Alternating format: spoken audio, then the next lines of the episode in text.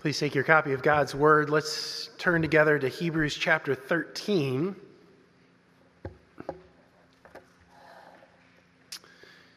Hebrews chapter 13, we'll actually read just three verses this morning, verses 17, 18, and 19, and really focus in on just verse 17. We are almost done with this series that we began the last Sunday of July uh, that I've called Reset, becoming the church culture that Jesus wants us to be. And as I've mentioned now several times, I really do think we have this kind of historic moment to be able to, to reset our church's culture. And that's really important because we we desire to see God form us into a mature community that produces mature disciples of Jesus. Um, we've taken one last opportunity in your worship booklet to put uh, the document that the session approved last August in there. So, just to be reminded again, what is it we're, that we're trying to do uh, as, as a church? Well, we desire to see a, a mature community uh, that produces mature disciples. But in order for that to happen, uh, we need uh, this, this culture uh, and certain stakes in the ground concerning our culture that, that Jesus really is the only hero of our church and, and that the mission he has sent us on involves not just souls, but everything. Uh, Jesus' mission touches on everything and that the virtue that we desire above all is, is humility as it plays out in humble service, not seeking power for ourselves or positions, but really service of one another. And as we talked about, co- compassion is what we want to lead with, and commitment is what we give to Jesus and to one another, which brings us to this morning and this passage uh, that as we think about our leadership here in our church, how should we respond? How do we relate to them? And as we're going to see, I think from this passage, trust, not suspicion, is what we give to our church's leaders. Uh, but in order to, to become that kind of people, we need the help of the Holy Spirit. Let's ask Him for His help. Would you pray with me, please? Father, Son, and Holy Spirit, we do come. And we ask that you would, you would come among us and that you would, you would form us into this kind of people, uh, into a culture and a people that, that reflects Jesus, that we would be God's people, reflecting God's glory and grace and steadfast love. And so, Holy Spirit, we pray that you would come and open our eyes of faith this morning, that we might see glorious riches in this portion of your gospel. We pray it in Jesus' name. Amen. So, Hebrews chapter 13, beginning in verse 17. Obey your leaders and submit to them, for they are keeping watch over your souls as those who will have to give an account. Let them do this with joy and not with groaning, for that would be of no advantage to you. Pray for us for we are sure that we have a clear conscience, desiring to act honorably in all things. I urge you the more earnestly to do this, in order that I may be restored to you the sooner. This is the word of the Lord. Thanks be to God. So, as you know, last week we had an ordination and installation service for our deacons. And if you were here with us at IPC, uh, you know how fabulous uh, last Sunday's 11 o'clock service was. Right at the end of the service, we had uh, 11 men down here in the front, eight of whom were new ordinands to the office of deacon, and so kneeled in order to receive the, the laying on of hands. And uh, Dr. Francis's uh, installation prayer was wonderful, and, and the charge from ruling elder Matt Beyer was, was wonderful as well. It was just a great day last Sunday. But I wonder I wonder if you, you heard, if you really heard what, what you as a congregation promised to do. There were six ordination installation vows that I asked these men, and then I turned to you and I, I read to you the, the vow that you take. And it's the same language that, that we use whether we're ordaining and installing ruling elders or we're uh, ordaining and installing deacons. Uh, and it comes straight from the Presbyterian Church in Americas book of church order. This is, this is what you were asked. Do you, the members of this church, acknowledge and receive these brothers as ruling elders or deacons, as it may be? And do you promise to yield to them all that honor, encouragement, and obedience in the Lord to which his office, according to the Word of God and the Constitution of this church, entitles them? Now, I've read those words to congregations for nearly 20 years. And, and as I've read those words and I've said, Do you? I've never had someone raise their hand and say, No, uh, not me. I don't want to do that. Now, everybody else can. I'm out. Not going to do it. No, that never happens. Every time, just like we did last week, I say, Do you? And we said, We do. Right? We, we promise to yield to our leaders honor encouragement, and obedience in the Lord. But it doesn't work out that way. Instead, all too often, what we extend to them is dishonor and discouragement and suspicion. I have lots of evidence for this claim. I'm just going to cite two lines of evidence. One is historical or, or statistical. Uh, one of our ruling elders who has served on our session off and on since 1999, so nearly 25 years. He, he, put together a list of the teaching and ruling elders with whom he's served in that time. And it's, it's actually kind of a stunning list. Six, since 1999, last 25 years, six senior or interim senior pastors, including me, 17 teaching elders, who were formerly associate or assistant pastors here in our church, and then five current teaching elders in those roles. And, and that totals 28 teaching elders in 25 years, a little over one a year. And then ruling elders, there were 12 ruling elders when this man came on the session, all of whom have, have retired and or graduated to glory. 19 former ruling elders who are no longer serving for various reasons, and then 26 current ruling elders on the session right now, which totals 57 ruling elders in 25 years. Now, there, there are several reasons why a church like ours would have 85 teaching and ruling elders. It's 28 teaching elders plus 57 ruling elders. 85 teaching and ruling elders to serve in 25 years. That's on average about 3.5 a year. Um, certainly, our size would warrant some of that. Um, certainly, rotation, the rotation of elders, that would warrant some of that. Certainly, with some of our teaching elders, there were bad hires or bad fits. But, but I, I think the reason for this kind of turnover is that this isn't an easy place to serve. Our elders come to shepherd and to care for God's people, but instead, all too often receive dishonor, discouragement, suspicion, and they get off the session determined not to come back. Which leads me then to my second line of, of evidence, which is anecdotal.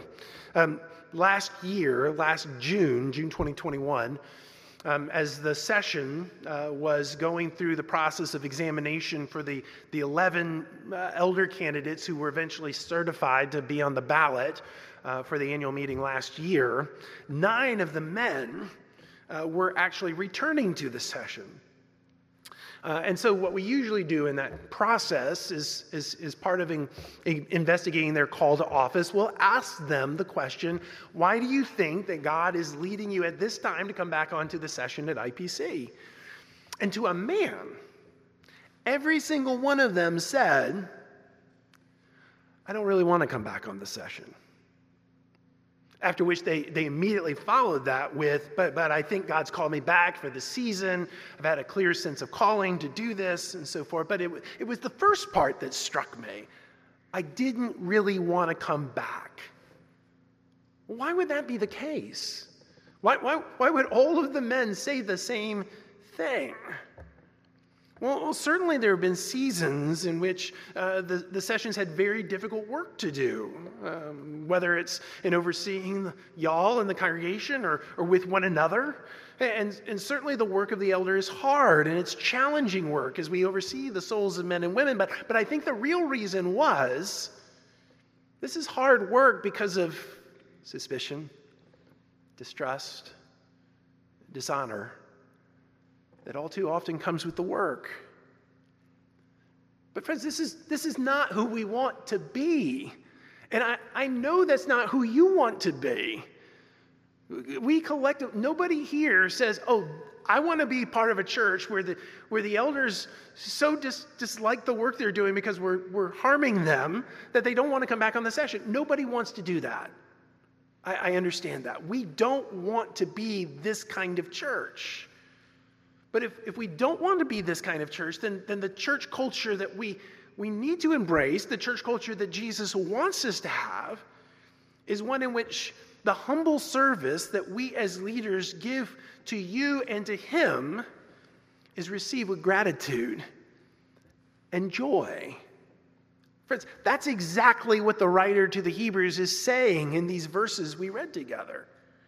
He, he's telling them, he's telling us that trust, not suspicion, is what we give to our leaders. So, what does this trust look like?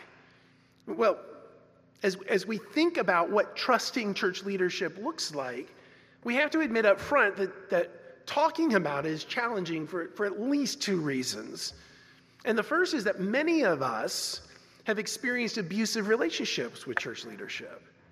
It may have been that you've experienced that here um, with some elder or some ministry leader. It may be that you've experienced such abusive uh, use of power elsewhere, where you've been berated or, or manipulated or, or even betrayed. What you said in, in confidence was, was spread about as gossip or slander or some such thing. I, I want to name the fact that that happens and it's wrong. You've had it happen, it's happened to me. And it makes, us, it makes it hard for us to trust church leadership. But we ha- also have to admit that, that another reason why it's challenging to, to talk about trusting church leadership is that, is that some of us would prefer not to commit to church leaders at all.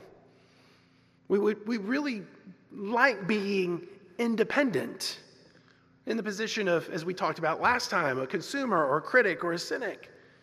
I'll never forget early in my ministry here when a, when a gentleman wanted to meet with me, and I said, Great. And, and so he showed up in my office and, and he started by telling me how much he, he enjoyed worshiping with us at IPC, or as he insists on calling us, independent. And he used all the syllables independent. I, well, I asked him in response to that, when, Sir, when did you become a member here at IPC? And he said, Oh, oh my wife and I, we've, we've never joined here. In fact, we would never join a church, but we love independent. I thought that was weird, but okay, whatever. I hear some weird things in my line of work. Um, and so then I got off that topic and went over to the other relatively safe topic when you're meeting someone for the first time. What do you do for a living? Well, I, he says, I run an HVAC business. And I said to him, Well, what is it called? He said, Independent HVAC. Well, then the penny dropped.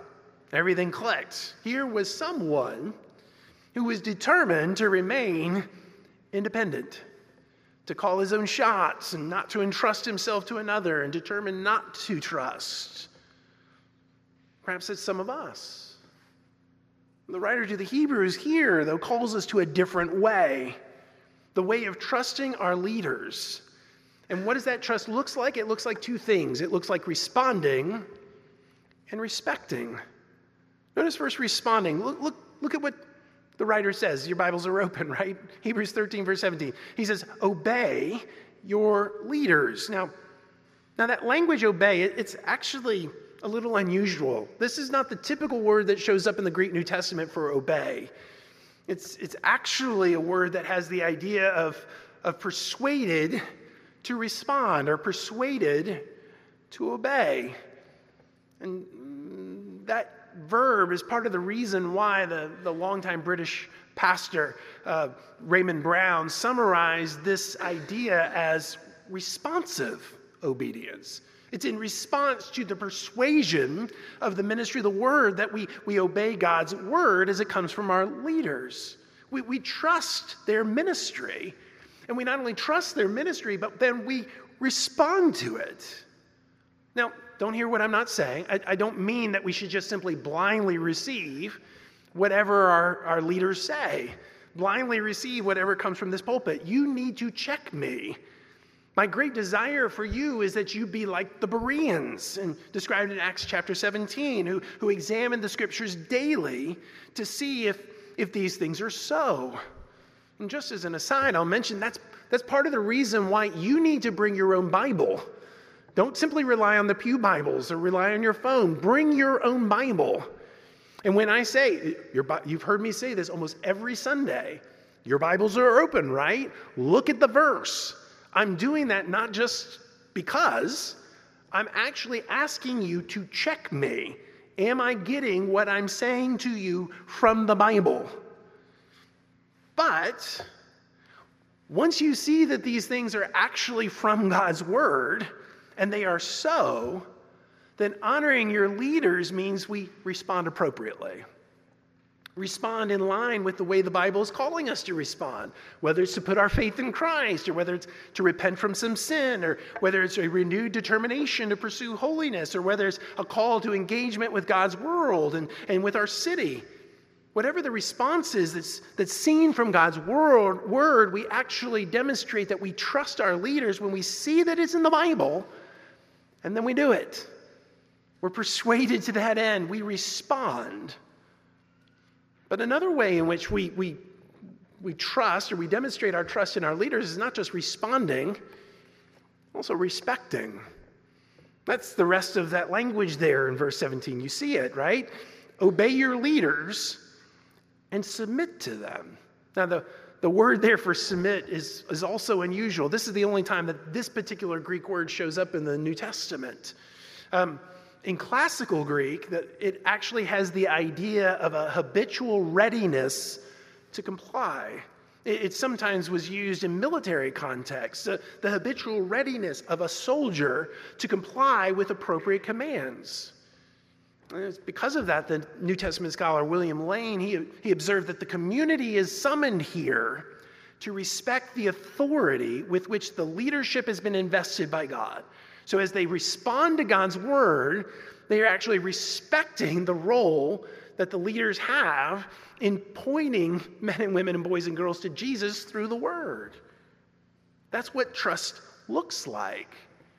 Trusting our leaders looks like responding to God's word and respecting the role they've been given in pointing us to Jesus through his word. But why is that trust warranted? If we admit that, that trust looks like responding and respecting, why is such trust actually warranted? Well, again, the writer to the Hebrews, he gives us two reasons why that trust is warranted. And, and the first reason is that our leaders are, are keeping watch. You see it? Obey your leaders and submit to them for, because they are keeping watch over your souls keeping watch. That language has the idea of, of a watchman watching over a city, uh, certainly watching for dangers outside the walls, but, but especially watching for dangers inside the walls. And, friends, that's what our leaders do. They are keeping watch over you. Our pastors and elders, as we, as we do this work that God's given us to do, we are keeping watch over your souls. Why? Because, because our great goal is for you to make it to heaven safely. That's not like a fait accompli when you come to Jesus. I've, I've seen people fumble the ball in the third and the fourth quarter of their lives, in the last two minutes of their lives, where, where some, something shook their faith in such a way that they, they became to, they, became into, they came into the place of doubting the gospel that they had professed all of their lives, or they, or they make it to 50 and their kids are out of the house, and then they begin to, to play loose and fast with Jesus, and, and before you know it, they're, they're gone. I don't want that for you. None of your pastors and elders want that. We want to make sure you get to heaven safely. How does that happen? We keep watch. We keep watch over you. And we warn you about things that are going on in your lives. We say to you, hey, we see this pattern here. You better watch out. This is a pitfall. You know, you, notice that you've got this calendar thing going on. You, better, you, you need to watch out. I mean, certainly as watchmen, we, we need to warn you about, about things that are going on outside the walls, things that are out there. But, friends, those things out there aren't the real danger to your soul. The things out there aren't what's going to keep you from heaven. It's right here. It's what's going on in your heart. And it's the task of an elder, a pastor, to keep watch. And God's word tells us then we are to trust those who keep watch over us by responding and respecting them. Because we know that they are, they are watching over our souls for our good, not for our harm.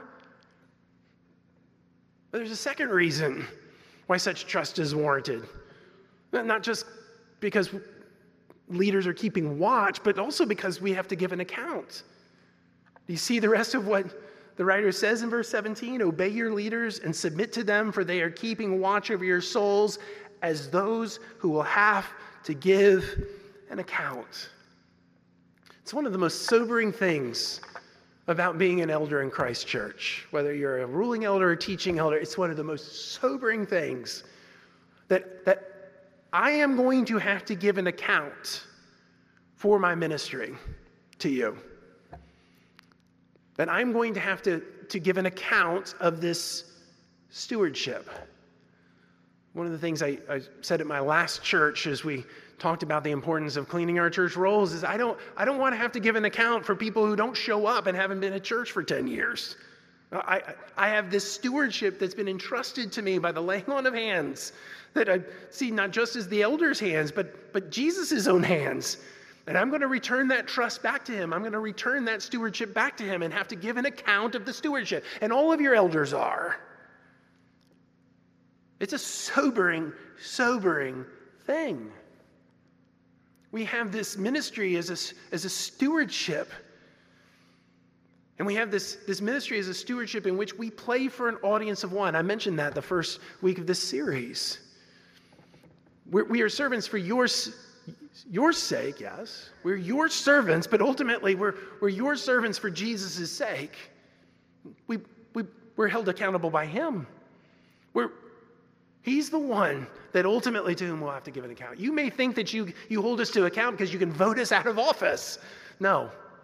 The, the, the real account is on the last day at the assize when, when your elders will have to give an account of their stewardship. How, how, did, they, how did they carry out this ministry here? That, that's the real accountability that's coming. And that means then, when, because of that reality that we are keeping watch over your souls and we will have to give an account, there are some things we cannot explain to you. Some things where we're going to have to ask you to trust us. We have to do certain things because we believe that Jesus, in his word, is summarized by our doctrinal standards, the Westminster Confession of Faith and the Larger and Shorter Catechism, and the Presbyterian Church in America Book of Church Order are requiring us to do so. There are disciplinary actions that we take that we can't necessarily explain. We can announce certain things, but we can't explain fully what's going on. But we do these things in the fear of the Lord, knowing that He has His eyes on us and we have his eye, our eyes on Him, and we know we're going to have to give an account. We have an obligation to, to the Lord to do these things, and we took vows to do them. Never forget one time sitting with a man who had committed adultery against his wife and was seeking a divorce. And I said, Look, you may not have kept your vows to your wife, but I made promises to God, and I'm going to keep my vows. I'm going to keep my vows. And those times when your elders are keeping their vows, we're asking you to trust us.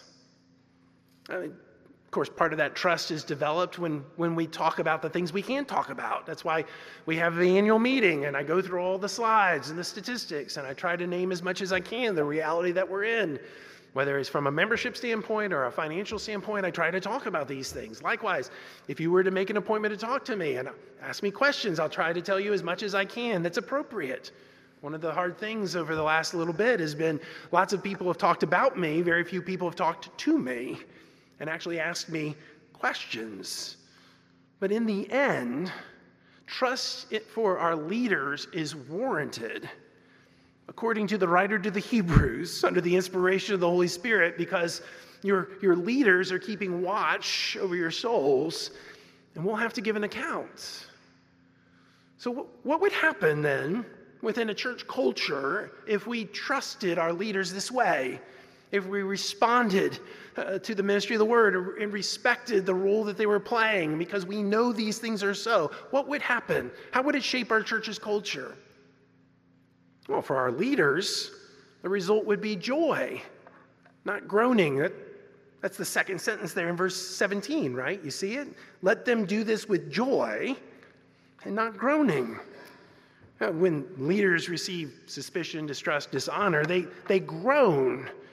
And the various uses of that word groan, it shows up that way over and again in the ESV. There is one use in James 5 8 where the ESV translates it as grumbling.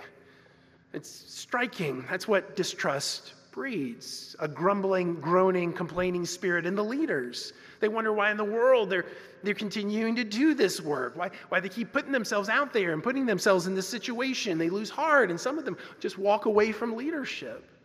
But, friends, when there's trust, what a joy it is to serve a people. Because, of course, the joy of the Lord is our strength.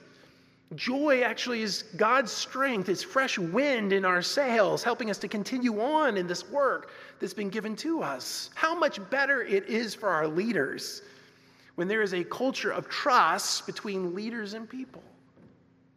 But it's also better for you, and especially on, on the last day.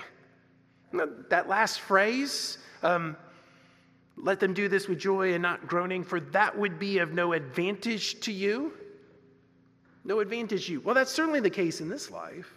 It would be no advantage to you if your leaders were discouraged and, and groaning and grumbling at the treatment they were receiving. And of course, that would result in a massive turnover in leadership, and the good leaders would refuse to lead, and, and then dishonest, power hungry men would then step to the front into leadership. And, and there's no advantage to you as a church when that kind of thing happens. But this is also true, and I think it's more true at the end of the age. Because on the last day, if your leaders were to have to say, well, Lord Jesus, uh, that one or, or this one, they, they were hard to pastor. They were bitter in spirit. They were given over to slander and to gossip. Well, there would certainly be no advantage on that last day for you if that were to happen. How much better it would be for us if our church's culture were one where we kept our promise that we may just last time, but every time we have elders and, and deacons ordained and installed. How, how much better it would be for us if we would yield to our leaders honor and encouragement and obedience in the Lord. Wouldn't we be seen by the world as, as God's people? Oh, that's what God's people look like. They look like those who, who love each other and trust one another. Where the, where the elders and pastors and deacons are those who, who offer humble service to the Lord ultimately, but to these people, and, and the people love them and trust them and respond. Wouldn't the world say, oh, there's God's people? Here in a minute, we're going to sing that very song. And every time we sing, We Are God's People, and we've sung it a few times since I've been here over the almost six years here at IPC, I, I can't help but think of my first church where I served, Community Presbyterian Church in Louisville, Kentucky. You see, that, that hymn, We Are God's People, was actually our church's hymn. Uh, it was sung at our particularization when we became a particular church in the PCA, our denomination. And every anniversary Sunday from that point, we sang it again. Uh, we sang it even when we were fighting with one another. We sang it even when there was lots of distrust, uh, people to leaders, leaders to people, leaders among each other. We sang it over and again. And right after Sarah and I left in 2004 to go to Covenant Seminary uh, and the church split, that song was still true. Still true. We are God's people, we are His body. We are his temple, we are his family. How much better it would be for the witness of Christ if, when we sang that song, we didn't sing simply words, but we sang it in such a way that we, we said, Yes, this is who we are. We are the people of God, and this is what it looks like. It looks like a people that trust one another and extend to their leaders, especially trust, not suspicion. May God make it so. Would you pray with me, please? Almighty God, we do bless you that even in those times when we falter and fail, yet you call us your people. You delight to call us so. And indeed, Lord, we are your people, bought by the very blood of Christ. And so, Lord, we ask that you would continue to do your good work in our midst of shaping us and reforming us into the very people of God. Grant us this grace, Lord, we ask. We pray it in Jesus' name. Amen. Let's take our hymnals then and let's turn to number 355.